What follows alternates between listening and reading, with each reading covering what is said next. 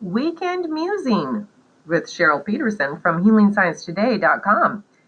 This is the first musing in a series of 32 titled A Foundation of Rock, October 24th, 2021.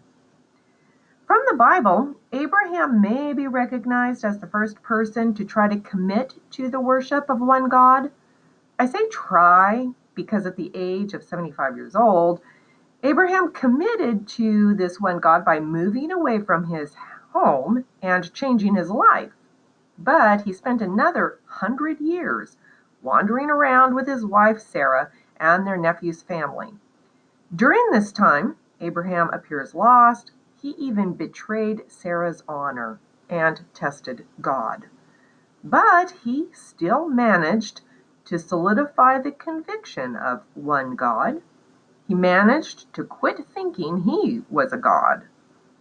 And the idea of monotheism became rock like in human consciousness. Abraham consciously learned to respect Sarah's honor and keep their children safe. One God helps remove conflict and in turn allows for further rock like building on our knowledge of an infinite, an infinite source of inspiration, hope, and fulfillment. I'll read from a platform found in 21st Century Science and Health, a contemporary version of Mary Baker Eddy's Science and Health. God is infinite, the only life, substance, spirit, or soul, the only intelligence of the universe, including person.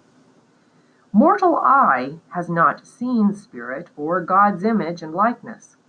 God and the complete individual can't be discerned by the physical senses. The individuality of infinite spirit is unknown, consequently, knowledge of it is left either to human conjecture or to the revelation of divine science.